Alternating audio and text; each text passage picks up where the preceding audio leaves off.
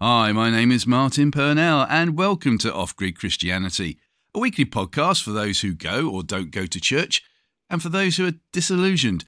This podcast series is to encourage via conversation and not necessarily change your mind prior to listening. You can contact us as well by email ogc at accessradio.biz, biz is B-I-Z. Check out our Facebook page, Off Grid Christianity, and we have our own website now, offgridchristianity.co.uk. So please enjoy today's guest, who started his career in marketing and worked in business for companies like 3M and RHM. That's Rank Hovis McDougall to you and me. A change of career in 1996 saw our guest get ordained before being the coordinating prison chaplain in Nottingham for 10 years, 8 months, and 2 days, which sounds like a sentence in itself, doesn't it? He then became a vicar in Leamington Spa. In 2017, he learned more about the three S's Sun, Sea, and Sangria as pastor of TCF, Torrevieja Christian Fellowship, on the Costa Blanca, where he has overseen not only a name change to Salt Church, but also by a new church building and church plant as well. It gives me great pleasure to welcome to Off Grid Christianity today Chris Knight, the three S's Sun, Sea, and Sangria. Love it. Indeed, no, absolutely. No, it's really good to meet you, Martin, and good to be here this morning. Thank you very much indeed, sir. Right, let's go for it, sir, if that's okay. Yep, have a go. The five questions. Let's see how you get on. Question number one If you could invite anybody from history for an evening meal, alive or dead, so that you could ask them questions, who, good sir, would it be? Well, I have to say, Martin, that these five uh, icebreaker questions have caused me an awful lot of thinking. Just before we came uh, on air this morning, that I've managed to answer number one, the history one. There's so many amazing people. For me, actually, maybe surprisingly or not, it would be Charles Darwin, I think. Very controversial figure. But uh, yeah, I think I'd uh, uh, I'd like to have a chat with Charles Darwin. I think that's a brilliant answer. Why have you chosen him? Well, I think um, he changed so much in the world. He changed so much uh, in the view of where we've come from, in the view of God or creation, and all these sorts of things. But he himself said if there wasn't a lot of evidence, then he would change his theory. So I'd like to have a chat with him, bring him a bit up to date with some of the latest evidence, and see what he would think of his theory in the light of new discoveries in the 21st century. That is brilliant. He died an agnostic, I think, didn't he, at best? There's various answers to that. I mean, there's something about a deathbed conversion, or, you know, there's various uh, issues surrounding how, how he did end up. But he had a pretty tough life. Lots mm. of things happened. You know, he started off in a seminary thinking very much about God. And I think he got probably rather angry along the way. But either way, he noticed all these things. Uh, and he came up with uh, his theory, which is still only a theory. But it'd be interesting to see what he thought, you know, in the light of all the the new technology and all the new discoveries, particularly DNA and stuff like that, in the 21st century. But yeah, I mean, it's still a theory, isn't it? it I mean. I I think anything like that, it's very hard to absolutely prove it. You know, it annoys me slightly that it's taught as an actual fact when perhaps there are other answers to that question. So it'd be interesting to see whether he would actually change what he thought if uh, if we had a good discussion with him. Yeah. Actually, uh, I'm just going to go off track a bit and just tell you a little story if that's all right. Yeah. 1993. Oh dear, all those years ago. I went because I ended up going skiing on a, an Oak Hall skiing holiday. Right. As we were on the flight, the lady who sat next to me, obviously I like to have a chat. And it turned out she was not only Swiss, but she was a lecturer. So consequently, I said, What do you lecture in? she says, "Oh, everything post Darwin." You know, I'm a, a Darwinist, oh. and I was going, "Oh, well, that's interesting. I'm a creationalist." You see, right? Yes. And she said, "Well, as far as she was concerned, she would go all to the creationist meetings because at the end of the day, it's just a theory." And I went, "Oh, not according to the BBC, it's not," and all that sort of stuff. She said, "Well, no, you've got to. That's how how it works. So we have interesting yeah. debates." Well, as the plane came into land and we taxied to the, the terminal building, obviously I got up and pulled down her fur coat you see, and it fell down on, onto her head. I said, I'm really sorry about this. Here's your coat. And somebody from like three or four rows back shouted out, Oh, I think that's a post Darwin coat. And I'm going, Did you hear our conversation? He said, I think the whole plane did. and passions can rise, can't they, on such topics? But yeah. It was like the way you and I were talking. There was Yeah. no Oh, animated brilliant. conversation or anything. It was it was brilliant. Ah. so if that lady's listening, hello. That's a great answer, Darwin. Thank you. I'd actually like to be in that conversation. Let me know. Question two. Who is your favourite biblical character or favourite biblical story or favourite parable, please? I mean, that one was a bit easier for me. Um, it'll be Abram, Abraham. Ah, I studied quite a lot, as you might gather. Um, and of course, he's the, the father of faith, and he was an amazing, uh, an amazing character, and he did some incredible things.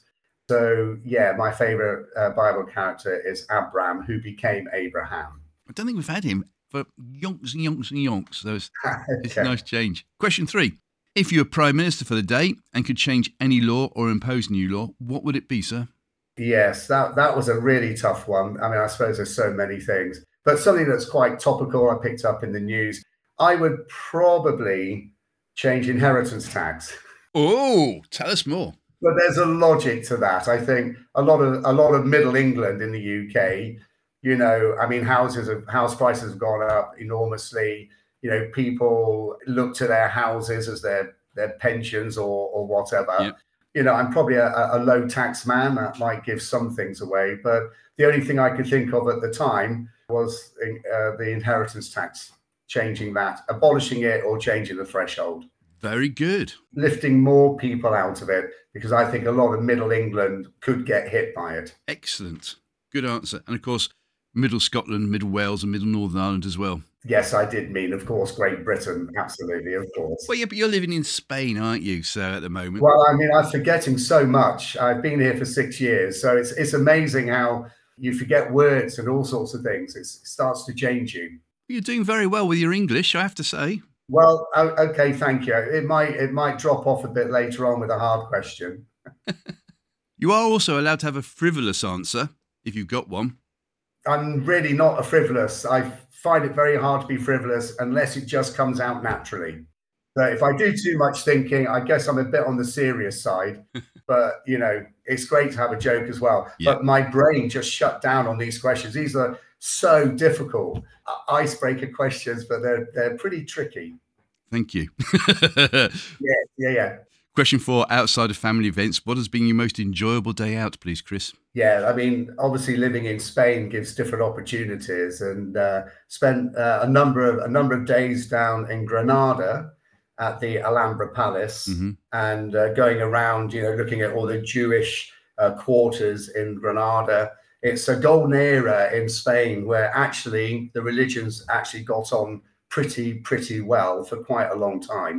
But Granada is an incredible place. The you know the Muslim Alhambra Palace, the architecture is, is outstanding.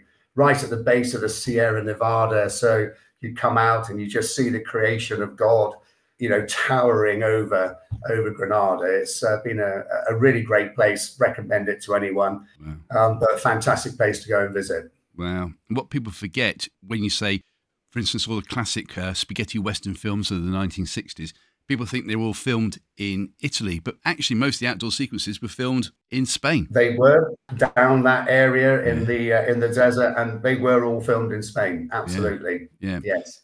Right, sir. The final question. What has been your most embarrassing moment to date, please? Yes, well, I mean, I've written down here that's too embarrassing to talk about. so maybe that's my frivolous answer. I'll take the second most embarrassing moment then. well, that's also too embarrassing to talk about. Well, no one else is listening. It'd be fine. I was preaching. I was preaching uh, in Leamington Spa, and I was uh, I got all excited about uh, what was going on in heaven, what was actually happening around the throne of God, or the worship and the singing. And I started saying, and there there were thongs and thongs of angels, and of course. I obviously meant to say there were throngs, Yes. throngs and throngs of angels. So that was one very embarrassing moment but everybody laughed, and that was quite good. If you want a second one, I do have one that's Please, yes. into my mind. It also is to do with church. My um, very first communion service uh, at St Mary's in Leamington, the table is all laid out, and I'm, you know, I'm not, uh, I'm not the best at knowing what goes where and all that sort of stuff. I'm quite low church, So I came to the cup and uh, I poured the wine into the cup, and people I could tell were looking a bit funny. Anyway, I poured the wine in the cup, and my my helper passed me some bread, and and so it came for me to pass him the cup to drink the communion wine, and he refused to drink it. And I said, "What? You know, what's going on?" I had poured the wine in the base of the cup because it was upside down on the table and it had about 150 years worth of rubbish and crud and it was disgusting. And uh, i looked down and i realized what i'd done. Everyone was laughing. And then it was a case well what do i do with the wine? So i looked at him and he just said drink it drink it. So i drank it. I mean i'm still alive to tell the story but I couldn't give in communion after that. Everyone was just laughing. It was just so funny. Would you like the clean wine or the dirty wine, sir, madam? Yeah, absolutely. Yeah. Now that is cracking. Well, Chris, thank you very much indeed. What a life you've had to date so far. I don't know where to start, really. How about, as Julie Andrews would say, right at the very beginning? Yeah, go for it. Let's talk about your early years and what was it like being a Christian in business? We mentioned 3M earlier on, which I think stood for, was it Minnesota Mining something or other? It or? is, yeah, the Minnesota Mining and Manufacturing Company. I actually became a Christian on my year out from university. Oh, wow. I was working for 3M at the time. And um, it was about six months into it that I actually became a Christian. But 18 months before, uh, at the beginning of my second year at university, I had quite a bad car accident. I uh, wasn't a Christian, obviously. I was in my sports car with a mate. We'd been out to a party and on the way home, I just decided, oh, why not turn the car over in a ditch? Bit of a silly thing to do. Yeah. And uh, the car got flattened. I was a Meatloaf fan at the time, so Bat Out of Hell was playing, and the music was going like a bat out of hell. You'll be gone when the morning comes. comes. Here we were, upside down, in a in a flattened sports car. We were still alive, actually, be- because we didn't have the over shoulder seatbelt on so our heads could actually crash down. And I remember the next day, uh, I was going back to university on the train. Um, I was probably going into shock. I was smoking away in the, in the compartment on my own. And I looked out at, um, at the world, bearing in mind at that time I was an ardent uh, Darwinian evolutionist. I looked out at the uh, world and I could see crisp blue sky, a tree is a tree, a cow is a cow, a sheep was a sheep, a hedge was a hedge. And I looked at it through different eyes and I suddenly thought, do you know what? There must be a creator. Yeah. And that just popped into me. And I remember praying uh, my first prayer, a proper prayer as a non Christian. I said, if there's a God, then I'm glad that I'm alive. If you exist, I give you permission to find me. And, and if it's true, then I'll follow you all the days of my life. And that's a dangerous prayer because within two hours, I'm back at university and some acquaintances, I didn't really know them that well, but they came banging on the door and they said, Chris, Chris, we've been praying for you and, and we think that there's something gone badly wrong. Are you okay? Well, I was looking at them with an open door. I said, What on earth are you talking about? They said, Well, we've been praying to Jesus and we think something's happened. I said, Well, actually, yeah, I've had a very bad car accident. I think you're a bunch of nutters. And I just shut the door. I literally shut the door, slammed it in their face, sat on my bed. And that, that's when I burst into tears as the shock was wow. coming out. And uh, that was the start. And then everywhere I went after that, I just heard the name of Jesus. So it got very confusing. So I ran away to 3M and I thought, I've got away with it. I can put all this behind me. I can get back into, you know, fast cars, earning money, mm. living life. Do you mind it being a longish story? No. But what happened was um, we were throwing a party at uh, at the house. I was I was actually the signature, so I felt responsible for a student house. It got a bit noisy, so the police came out and they raided us. And I ran around the place and I'm saying, went everywhere, all over the party. Get your clothes on, flush that down the toilet, whatever you're doing. You need uh, the police are here. Yeah. Ran down the stairs, and uh, at the door was a very attractive uh, woman police officer and her sergeant. And uh, that very attractive woman police officer is now my wife. And uh, she was a Christian in the police force. And um, I bumped into her a couple of weeks later. We managed to piece the story together. One thing led to another. And she did the thing she should never have done. She said, If you come to church, I'll go and have a drink with you in a pub. So I went to church chasing a woman and I found God. I found God in the church. So, you know, it's a bit of a story, but I heard, you know, people being very Yeah. real about life and death, being very real about history. I started checking it all out and uh, and I found myself actually coming to a state of believing it was true. So my prayer on the train, if there's a God, I give you permission to find me. 18 months later, Wow. I became a Christian and he found me. So, and I'm married to the to, to the copper who raided my party. Oh, that's just fantastic. Yeah, Absolutely fantastic. I have a feeling you've told that story a hundred of times. yeah, yeah. That, I mean, it is it's my testimony, and that, that has been told Yeah. a lot over the years. Yeah, of course, you're quite right. Well, I've got another question for you as, as a result of that. What's the number one question people ask you as soon as you finish that story? Um, actually, that's a good question because quite often there's there's sort of quite a lot of a lot of silence, and and actually I can't think that there is a normal question that that people ask. It, Oh. It's not like there's a standard question. They might pick up on different aspects of the story. Quite often it might go into the creation and is there a God? How do you know there's a God? And and what happened at the precise moment you became a Christian. So we unpack that a little bit. Uh, and it, it does lead into some very interesting conversations, but there's not like one response from people. Oh, well, you disappoint me, Mr. Bond. Uh, well, I apologize for that, but there's not a standard question that people ask. This is where you turn around and say, Well, what do you think is a standard question, Martin? Well, what do you think then is the standard question, Martin? What question would you ask? What sports car did you have at the time when you crashed Ah, it? There you go. It was a Triumph Spitfire Mark IV. It was white. I forgot to put lead in the boot. That was the problem.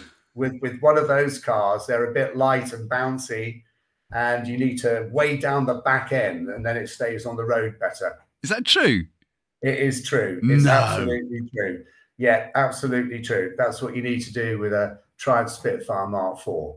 Wow. But I learned that too late, didn't I? You did. And because you weren't wearing proper seat belts, Yeah. so it was this, the standard one that you pull from your, your right shoulder down. It was that standard seat that you had. So you could lean forward as opposed to the harness type. That's right. So we it didn't stop us. Otherwise, we would have it would have broken our necks and everything. I mean, we were completely doubled up uh, in the well of the car. I mean, literally completely doubled up. I, had a, I only had a small scar as the windscreen came down. It just nicked my cheek, but it could have sliced my head off. So it, you know, Yeah. me and my friend were very um, fortunate.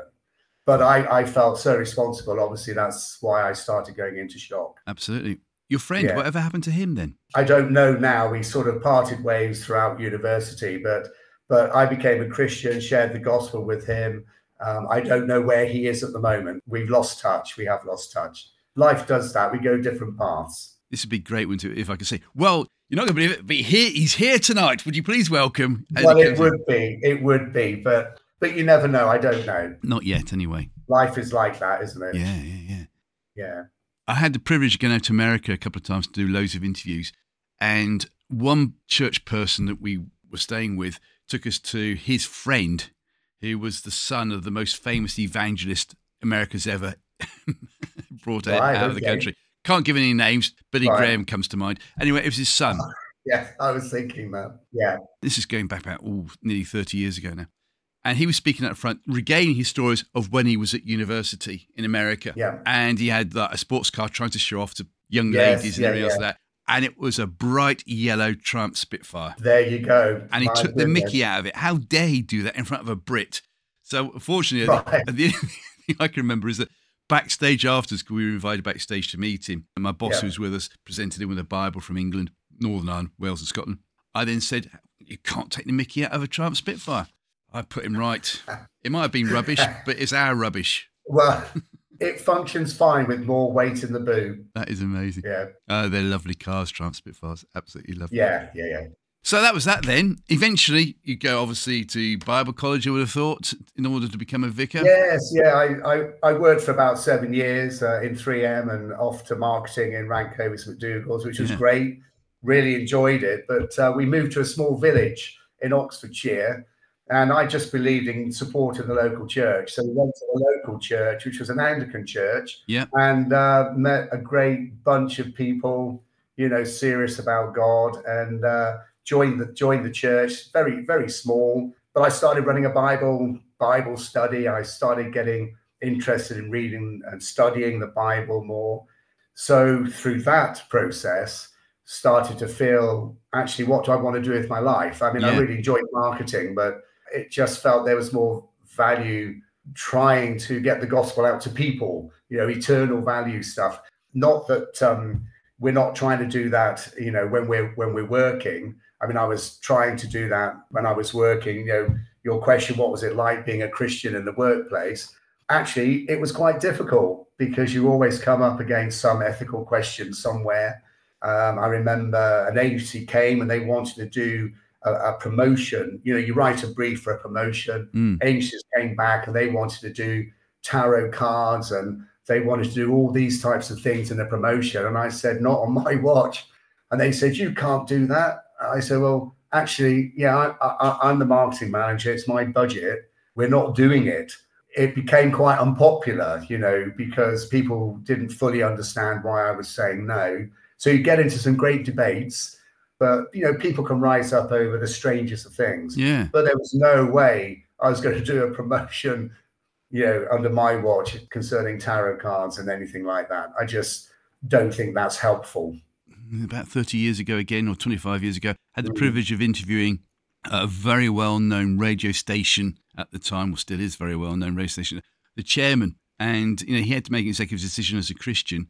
And the first thing he did on day one was to get rid of the horoscope phone in that they had. Yeah. Immediately, so you can't do that. You know, we're getting so much money in and everything else. like that. He said, no, it's going. And it did. And Yeah. they didn't have any complaints, if I remember rightly. And in fact, I think the money actually went up in the end on something else.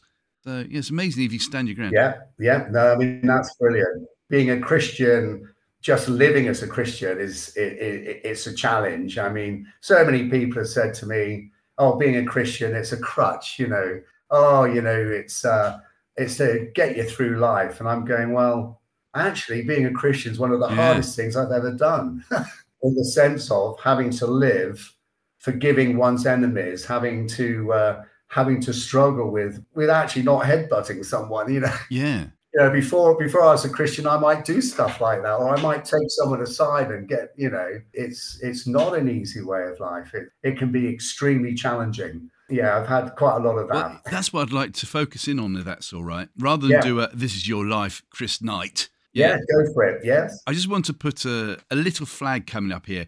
If you're of a certain age and you think, well, I haven't got a girlfriend yet, what Chris is saying sounds very, very good. That does not mean that in order to go out with a Christian policewoman, you go and do something stupid, right? I'm just saying that. Yeah, correct. There are other ways. No, most definitely. just ask her out for a start. no, most definitely. I mean, life is life, isn't it? No, life happens, and uh, you- you're just uh, you're responding to what goes on, what hits you. Exactly, because you might get arrested and, of course, you might end up in prison. This is a good link, isn't it? Yes, it's a very good. thing. this is what I'd like to focus in on now, because I really picked up on the fact that um, you've obviously been counting the number of days, weeks, and months and years that you're a prison chaplain 10 years, eight months, and two days. Yeah. In light of the fact that Yes. you've seen the other side of life as well from people you've, you've walked with Yeah. in prison, what was your time like Yeah. there, first of all? And then we'll expand on that if that's okay. Yes. First of all, I love being a prison chaplain. It's incredibly rewarding. The challenges are I had to oversee the freedom of all religions operating Mhm. in the prison. And of course, all religions do not agree with one another. And so, you know, I was having to manage a multi faith kind of team. Uh, and that can be very Yes. tricky, and certain things can happen, and issues can crop up, um, and they need managing. So, you know, as a as a trained manager, you know, my my marketing, my my uh, administrative degree really helped in trying to work through all of that. So, you know, people have a right, they have a right in the country. So you try to leave the religious differences behind and just facilitate the right. But inevitably, I was always in debates, fantastic debates with uh, lots of different religious people, which uh, helped me learn an awful lot about yeah. where they're coming from and for them to learn about, about Christianity. But being in prison, um, it was a private prison, privately run. We had prisoners who were queuing up to come to us. Uh, they wanted to come to our prison because, being a private prison, we had to entertain, well, not entertain them, they had to be busy for 35 hours a week. So they had to do education, they had to be out of the cell. They, we were training them in, in electrics, and gas, you know, they were being educated and they were being very productive. So they weren't banged up behind doors for very long at all. It was trying to normalize life. And in the chaplaincy, we were able to break new ground. We even did family services. We managed to get their wives or their partners and their kids to come into the chapel. And uh, that was breaking very, very new ground at the time. And so we did lots of we did lots of things, you know, trying to support prisoners, trying to support their families, to rehabilitate. So that's what the whole thing was about. So it was a great 10 years, eight months, and two days. It was very, very challenging. I was squashed uh, an awful lot. What do you mean by that? Well, you get caught in the middle of things. So the way uh, a regime works, they want to work through one person. So they want to work through the, the full time chaplain, which was me.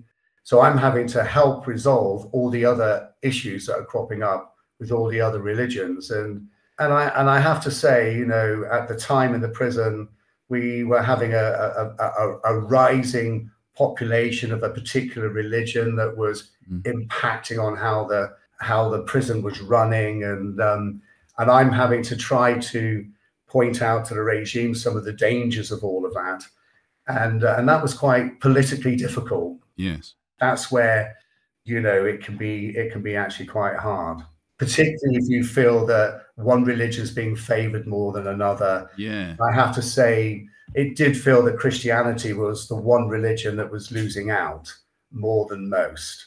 In what way? We couldn't have all of our religious festivals in the way that other religions could have theirs. There were difficulties being mixed up in the country and and the understanding of uh, of what Christianity is. So I mean, one one example is I did I just informed people that Jesus wasn't born on the 25th of December, and they were absolutely shocked and surprised, and they thought I'm a heretic, you know, uh, because in prison everybody celebrates Christmas, everyone celebrates Christmas on the wings, everyone gets Christmas dinner. But we wanted something special for the Christian lads. We wanted the Christian lads to have their own Christmas. Yeah. But that's a lot of work for the regime. However, it's their Christmas and we should be allowed to celebrate it as believers, not just stuck on a wing with everybody else. So that that caused a lot of aggravation. And it took a couple of years before we were allowed to do that. And that's when you feel you're being a bit squeezed or you're letting your lance down. If you can understand what I'm saying. Yeah, no, I can because okay, this goes back about 20, 25 years ago. Yeah, I had the privilege of going into a couple of prisons voluntarily to go and interview people, not for yes. any other reason, and I got the impression that the chapel was always open and you're always welcome in there at any time. Maybe I got that wrong. Yeah, different prisons run differently, right? And so you're you're under a, an overarching kind of um, body of people who are running that prison so um, we had specific times when the when the chapel was open. We could bring people up, you know, if, if there had been a death in their family, we would bring them to the chapel. But um, no, we had specific times. And one of the biggest things I had to oversee was um, the transference. I mean, in, in, in the days when I was in the transition between having a chapel and yeah. having a separate multi faith room, in our prison it was quite small and there was a growing a massive growing population of a particular religion so the regime decided to turn the chapel into a multi-faith room well that that caused an awful lot of difficulty and that was very hard to manage mm. so for lots of different reasons and um, again you know being the person trying to sort it out you you get yourself squashed. I'm pretty sure that multi faith rooms or, or chapels have probably disappeared from prisons now. I don't I don't know, but at the time there had to be a chapel because it's the religion of the land, and everyone else would meet in their own multi faith room for everybody else. But under my watch, they were merged together, which was difficult. What about your faith at the time then? How was that struggling, or maybe it wasn't? Two things on that. Number one, when you're being crushed, yeah. you know, you feel persecuted, so so you're you're having those issues to cope with. You might, you know, be angry in yourself, but but you're you've got to be a Christian and do it the right way. so that caused tensions personally. But my utter belief in the Lord Jesus Christ as being the way, the truth, and the life strengthened absolutely massively.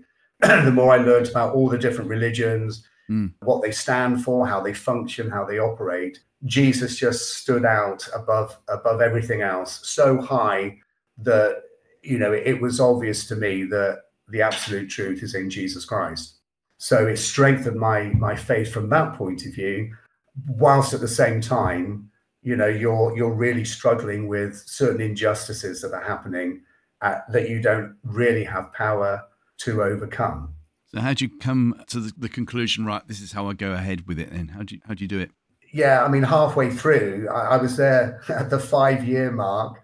I was there and it was really getting difficult. And I, I was thinking, I think I've had enough of this and we'll, mm. we'll leave now.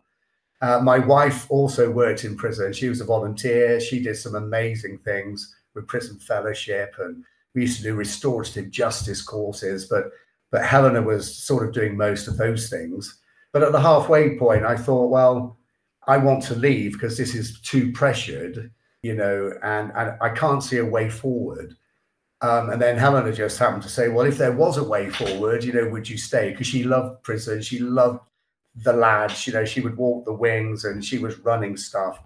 So I said, well, look, okay, if we get a new multi faith room, if the pressure starts to ease, if we're allowed to do more things as Christians, I'll stay for 10 years. I'll stay another five years. And we've got to be careful what you say to God because literally three weeks later, and I knew nothing about this. Literally three weeks later, the prison was going to double in size. They were going to build a brand new multi faith room, which was much bigger, much better, and we were allowed to do many more things. So in the last five years, that's when we were doing all the amazing, all the amazing things. It opened up, and that's why I stayed ten years, eight months, and two days. I fulfilled my commitment to God. I said I'd stay 10 years and I did. So, how would you, or what would you say to people at the moment then who are going through similar but obviously different circumstances? Because not everyone listening today would have thought it's a prison officer, let alone a, a chaplain. But you know, where the pressure's on them at the moment. Yeah. In light of what you've just shared there, yeah. what would you say to them?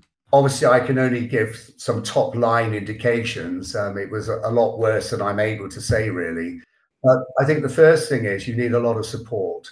So you need you need people like well you need people who you can trust who you can talk to. I have to say we had a fantastic diocese up in nottingham and um, you know the church of england came in um, and i would have reviews with them. And and you do various questionnaires because they're you know they're trying to find out exactly how are you doing. And on my questionnaire yes. it came out a little bit like this guy needs an awful lot of help. So immediately they actually got what a life coach. They they assigned a life coach to me immediately. Mm-hmm. I would go once a week for about 10 weeks actually. And I went and saw the life coach who was able to open my eyes uh, and take me out of the narrow, the narrowness of the pressure and enable me to see a wider world. And it's at that time I started painting again. So I started having more hobbies. I started uh, trying to do different things outside of work to bring a better balance to mental health, a better balance of my motivation. Uh, it was a very testing time for lots of reasons, but you know, I, I, came through it, and um, and those types of things really, really helped. Yeah, so you need mm-hmm. good people. You need to be able to talk about it. You need to break out of the narrow view that you get trapped in, and you need to do different things. It's interesting you mentioned life coach because I suppose another name for that would be spiritual director. Yes, I had one of those as well. Oh, really? Yes, yeah, but there's kind of different disciplines. I think you know, spiritual director is great. Yes, you you you pray. You're bringing your faith into things, which is incredibly important. And I had lots of friends. I was part of. I was part actually of the ground level network up in Lincoln, uh, the ground level network of churches, and you know, once a month I would go and join with all the pastors. They'd have a, a monthly meeting. I was in a small group with seasoned pastors. So they became my spiritual directors. So I had quite a lot of support. But I have to say, you need both, I think. You need some spiritual direction, but having a life coach breaks you out into, into doing more in life that actually builds you up and takes you out of the, the, the, the trapped mindset that you're in. Yeah you and I are obviously of a certain age. So yeah. if we go, yeah. yes. if we go back thirty or forty years, you know, if we ever had a, an American coming over and been on TV, being interviewed, they'd often talk about, well, my therapist says this. I can't do an American yeah. accent, obviously, and you know full well that in the press the following day they'd be saying, oh, yet another American comes over. Therapist, huh, what do we know about it? But it proves that therapy does work. So, for those that are trapped at the moment, here is your one minute sell for yes. why you like life coaches and, and uh, spiritual directors. Yeah, absolutely. Yeah, when uh, trouble comes to everybody, you're not immune from from life's troubles. Whoever you are, whatever you believe, trouble comes. But when it uh, becomes unbearable, then you must break out of the mold. There's no shame in asking for help. Find the right people, find the right place, find people that you trust and go and go and talk and seek the help that you need. If you need to see a GP, then obviously there's there's that route. I found the life coach, the, the spiritual people who are around me, they managed to see me through. Brilliant. Thank you. And if you haven't heard episode 50, which is uh, with Peter Mockford, who is a, a very well known, well, maybe not so well known, but top of his game when it comes to psychotherapy and everything else. We did a, yep. what I consider to be a really good podcast, and it's called prayer and mental health, or as I yeah, then brilliant, brilliant. subtitled it, I can't possibly have mental health issues because I'm a Christian. Have a listen to that and let us know what you think about it as well. And that's to people listening today. Yeah, absolutely. Going back then to the prison very quickly. Yeah. How did you cope with people when you started to find that they were opening up to you and you realized they had some serious, serious trouble past and obviously created trouble as well? How did you cope with that? You can't be a prison chaplain. Um, I mean, actually, in, in my personality profile, I'm quite high on judgment. I'm quite high on judging or what is uh, right and wrong. I have a great sense of right and wrong.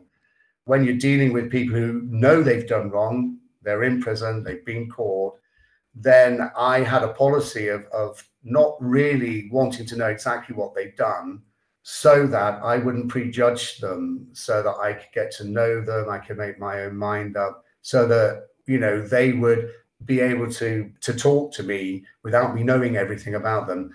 Obviously, with some people you had to know, but um, I tried to approach people exactly the same. My job wasn't really to judge the past; they're being judged, they're in prison. What I was about was trying to reform them as people trying to share the gospel of Jesus with them so that they could have a heart change and a life change. And actually, obviously, my, my aim was to help people become mm-hmm. Christians. Lots of people used to come to the chapel and they would be doing their little drug deals on the back row. But there was always a strong, always a strong gospel message. And there's a number of amazing guys from different parts of the world, actually, who slowly moved forward from the back row and who ended up on the front row and who became Christians. We used to bring a birthing pool into the prison uh, to baptize wow. them. So we'd bring a birthing pool in. This is all happening in the in the last five years because it all opened up. But we used to bring a birthing pool in, baptize them by full immersion. And actually, a number of these guys, I mean, a lot of them are now out of prison, they've done their time, but a lot of them still see some of them on Facebook in different parts of the world. They're still Christians, they're still going on with God. It's good to, to think or to feel you've really helped someone get their life together. I had the privilege of interviewing in um, my previous career in a radio station a gentleman by the name of Chris Lambrianou, and I must contact him. Oh, yeah, I know. Yeah, I know, Chris. You know him, do you? Well, I, I, I, yes, I've met him a number of times. He's he's been into our prison, yeah. Oh wow, going back a long time because I've been out of it now for yeah. 10, 15 years. So yeah, we met Chris Chris Lambrianou, Yeah, he very kindly drove all the way out from London yeah. to the radio station in, in Stoke on Trent to be with me. For those who have never heard who he is, uh, he worked for the Krays. He did. And yeah. if you don't know who the Krays are, K R A Y, Google it, and then you realise just how the Krays in London ran London in like the mid 60s for some time. And he was one of their henchmen. I think that's fair to say. Mm. But anyway, Chris, he said when he was in prison, he needed roll ups and he would use the Bible because it was very thin paper and was ideal yeah. yes. for, for making cigarettes. And I'm just wondering, therefore, how many Bibles did you have left after that had pages missing? No, it's it's a well known fact. They used to do that. They, they used to even gather up the dust around uh, around cells and roll it up in the Bible. Um, actually, I know a, a great Christian guy. Uh, one one lad who uh, was a Christian. He he was evangelizing, or he was just sharing Jesus on his wing. So one day they actually uh, got out before he came out of his cell. They were all out. They bricked him in with Bibles. So they bricked his cell door up with Bibles. Anyway, um, over the next sort of four months or so, he handed every single Bible back to every single person on the wing. So he was getting pressured, but he responded really well. You get all these stories, all these things yeah. happen. Lots of things happen. Could have been a lot worse, couldn't it? But the fact that they, they yeah. bricked him up yeah. with a Bible or two. Yeah, absolutely. Obviously, there's really serious things that happen in prison, most of which I couldn't talk about anyway. No, absolutely. But you know, stuff happens. It's a rough and tumble place. Yeah, I don't want people to think that prison is really easy you know, but um, there's good, the bad, and the ugly. Yes, which is a nice link back to uh, our talk link. earlier on about yeah, a certain absolutely. film. Very good. Well, listen, thank you for sharing that because obviously you then decide after 10 years, eight months, and yep. two days, that's it. You, you, feel God wants you to move on, and you end up in uh, Royal Leamington Spa, as some people call yes. it, or Leamington Spa, as other people call it. How different of a culture change was that for you then? Well, that was a huge, huge shock because all of a sudden, I'm uh, standing in front of a church and there are there, there are ladies in the in the congregation. Uh, it was a real shock. I'm seeing all these uh, ladies on the first Sunday, which I hadn't been used to. I'd been used to like 50, 60 yeah. tough guys. And, uh, and then all of a sudden, there, uh, there were a lot of children running around. So it was a bit of a culture shock, but it's amazing how you can move forward quite quickly. How you know the past becomes the past, and you focus on the present. Um, so, you know, it probably took a good three or four months to really kind of start settling in. But, you know, the management skills that you need, you still use. So there were a lot of things that were the same in management. But uh, I think the biggest shock was seeing seeing ladies yes. in the congregation. And also making sure that, that when they left, the Bibles were still there, pages intact. Yes, you've got you've got some of that. Going back a few minutes, you said, you know, you're very high up on rights and wrongs. Tell me more about what you mean by that, please. I worked out in, in prison that um, there's righteousness, truth, and justice. They're very, very big things, but they need to be balanced with grace, mercy, and forgiveness. I learned out of out of prison, particularly when you're being you feel you're being bullied by a regime or something. There's right and wrong, but then there's grace and forgiveness. And, and in mental health terms, when I started to learn more about how to show grace and true forgiveness, it does help your mental health. Otherwise, you're holding on to my rights to justice. I think as a person, anyway, my personality tends to be there's there's an ultimate truth. Um, not all things are true equally. So I've got this thing within me, but I must admit, when I became a Christian, it really kind of switched on quite strongly there is only one way to the Heavenly Father, it's Jesus Christ. There's only one true gospels. There are many gospels out there, but there's only one true gospel.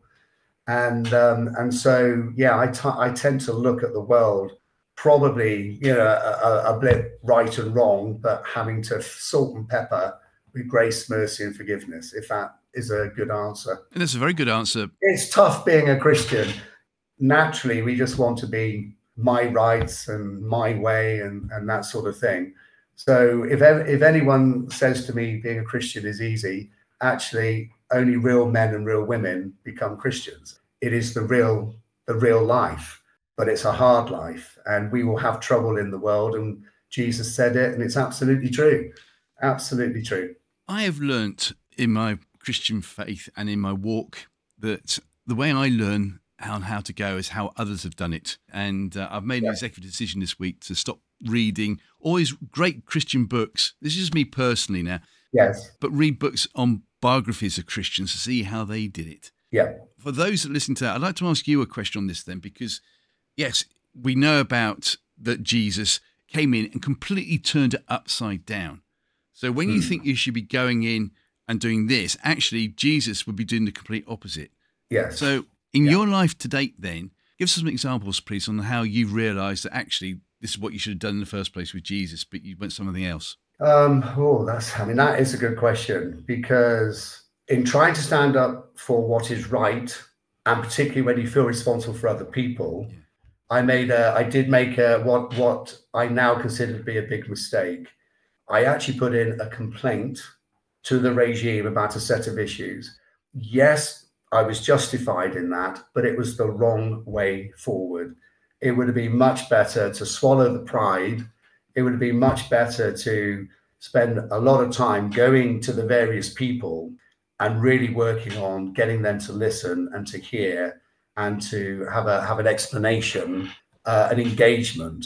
But I suppose you know I got to a place where I was so hyped up and frenetic.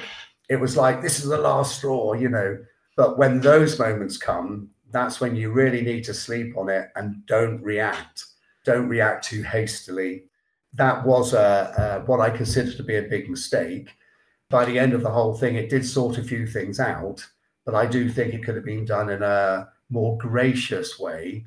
But that doesn't mean being a doormat either. This is yeah. this is the tightrope. You know, Christianity is is not to be a doormat. We stand up for for righteousness and truth, but the way we do it is through loving our enemies. It's through it's through doing good to people, but that demands so much from us as yes. Christians. That's not easy. That's not an easy walk. And we're all going to make mistakes with that. I mean, you know, we are. So we mustn't beat ourselves up when we make the mistake, but we can learn from it. That's a great answer. Thank you. In fact, then, let's very quickly just highlight something else because you've, you've talked yeah. about how you've had to work in a multi faith room and be aware that obviously you have to look after the, the other religions and the, yes. the people that are there. For those that really struggle with, yes, but you know, this person's of another religion, I, I can't cope with them and all that sort of stuff.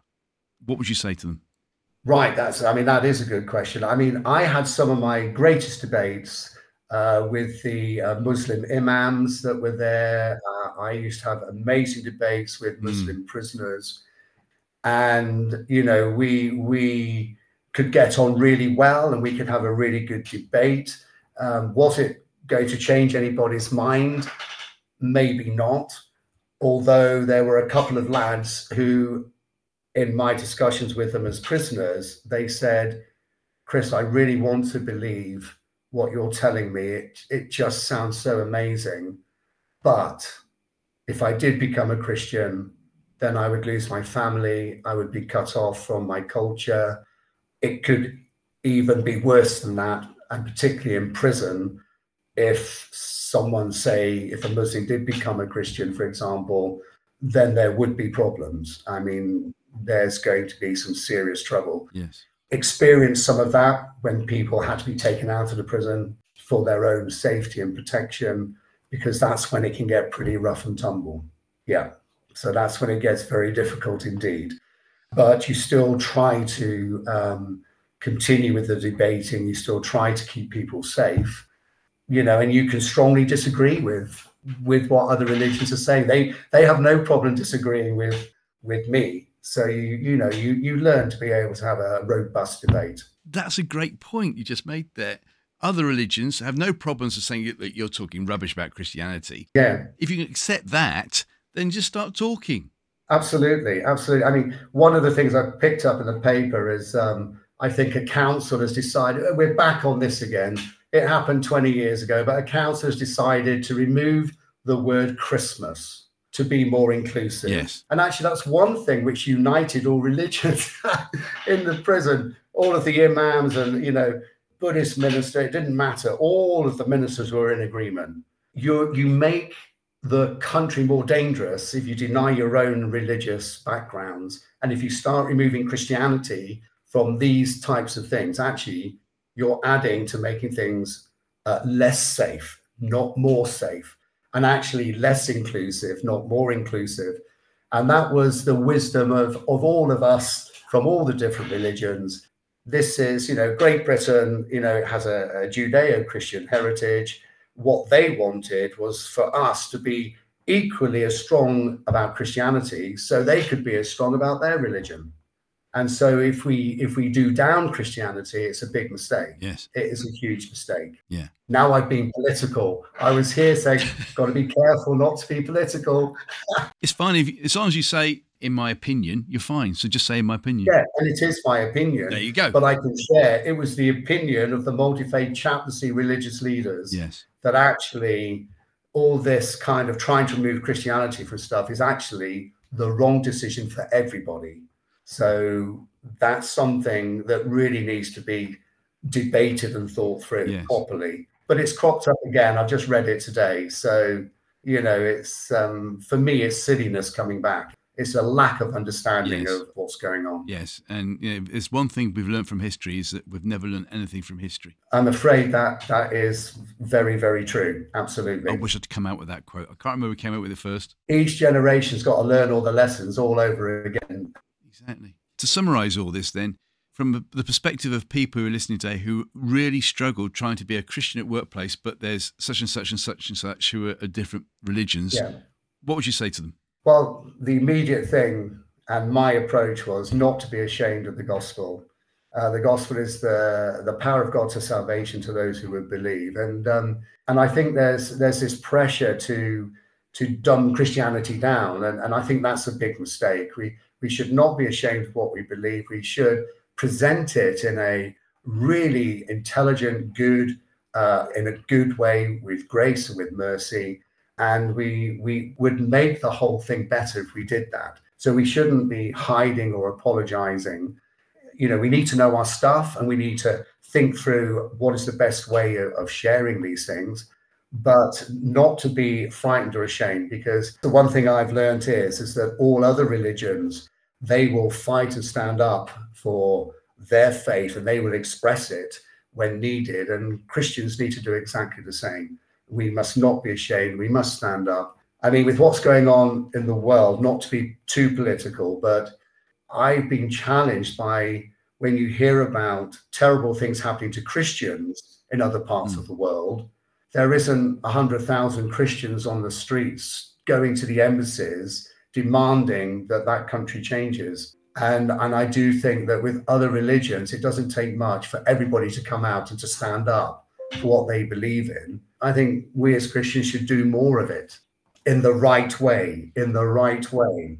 Yes. And the fact you said the word fight, that's with the small f, Absolutely. as in, Yeah, no, absolutely. I mean, fight the good fight of faith, isn't it? It's um, you know, we are in Yes. that in that situation where we mustn't be ashamed of what we believe. yeah, fighting without guns, ammunition, and fists, basically. No, we fight with love, grace, mercy, forgiveness. We do good to our enemies, and uh, we go the extra mile for people. But at the same time, we're not doormats. I just say to you, and I've said to many other guests in the past, Chris, that you know we'll see where we go and where we end up. I haven't even got round to talking Yeah. about the three S's: sun, sea, and sangria. I do apologise, but I'll have to get you back for another time because I think what you've shared has been phenomenal. But in the remaining thirty seconds before I get to the final question, then tell us more as to why you're in Spain now, please. I'm in Spain because when my mother died in 2004, I got a small inheritance, which we were able to buy a holiday home. So we wanted a bolt hole to get Yeah. away from the prison and all these things. So we did all of that. But I came to a church here in Torrevieja over 10 years. Helen and my wife would sing, I would preach. They got to know us. So when the previous pastor retired, they asked if we would take it over. And cut a long story short, very difficult year making this decision we decided it was the right thing to do. So we took on the church, and that's why we're in Spain. The final question, uh, which I ask every single guest as well, because how I've learned is by reading biographies to get my faith going.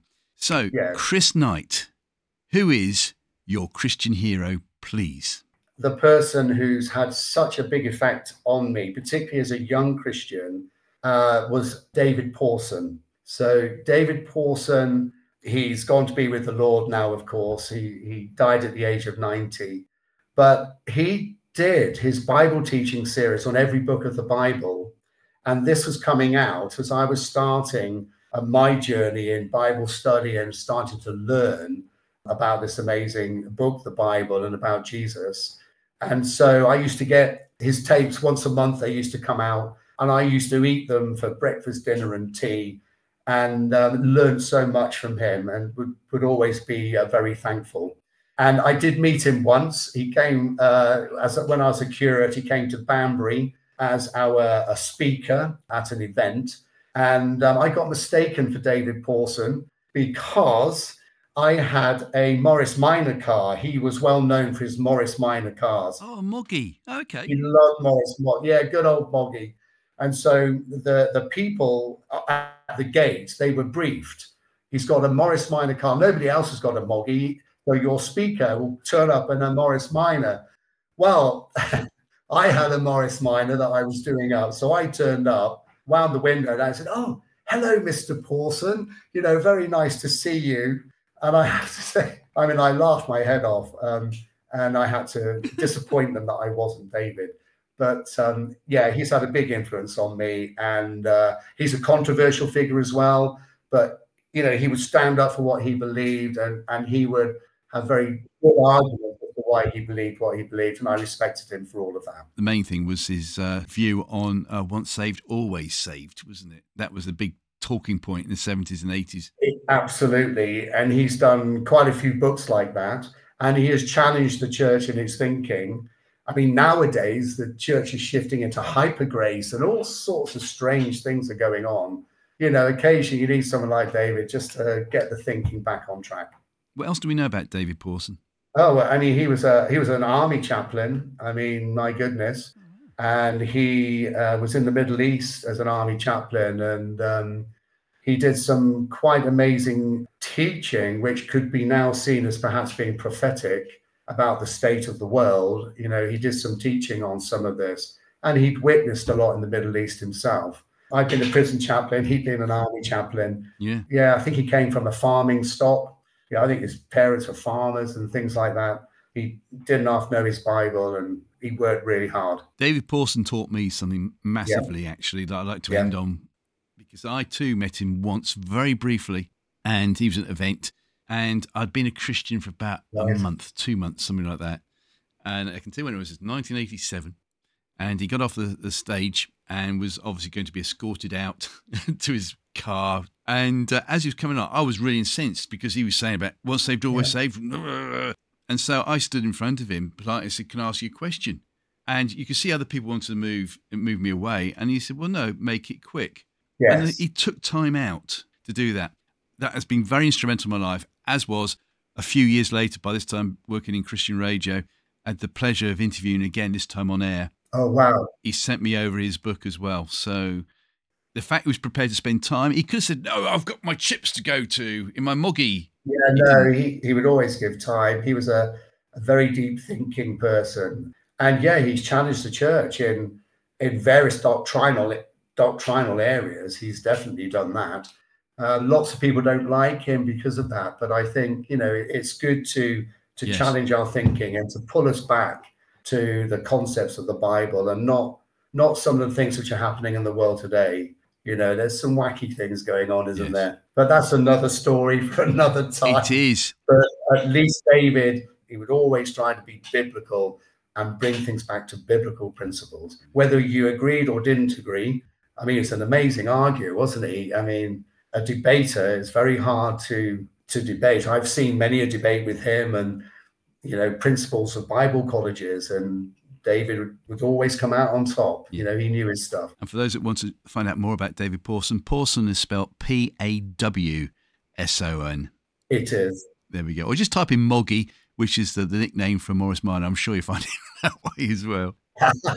yes, yeah, yeah. And of course, he's got a website um, with loads of free yeah. material. So, you know, you, you can really get some fantastic, really grounding. I mean, he, his teaching really grounded me in the whole of the Bible and helped me piece a lot of things together. Didn't always agree, but that's fine. But that's it. Chris, thank you very much indeed for joining us today. Thank you.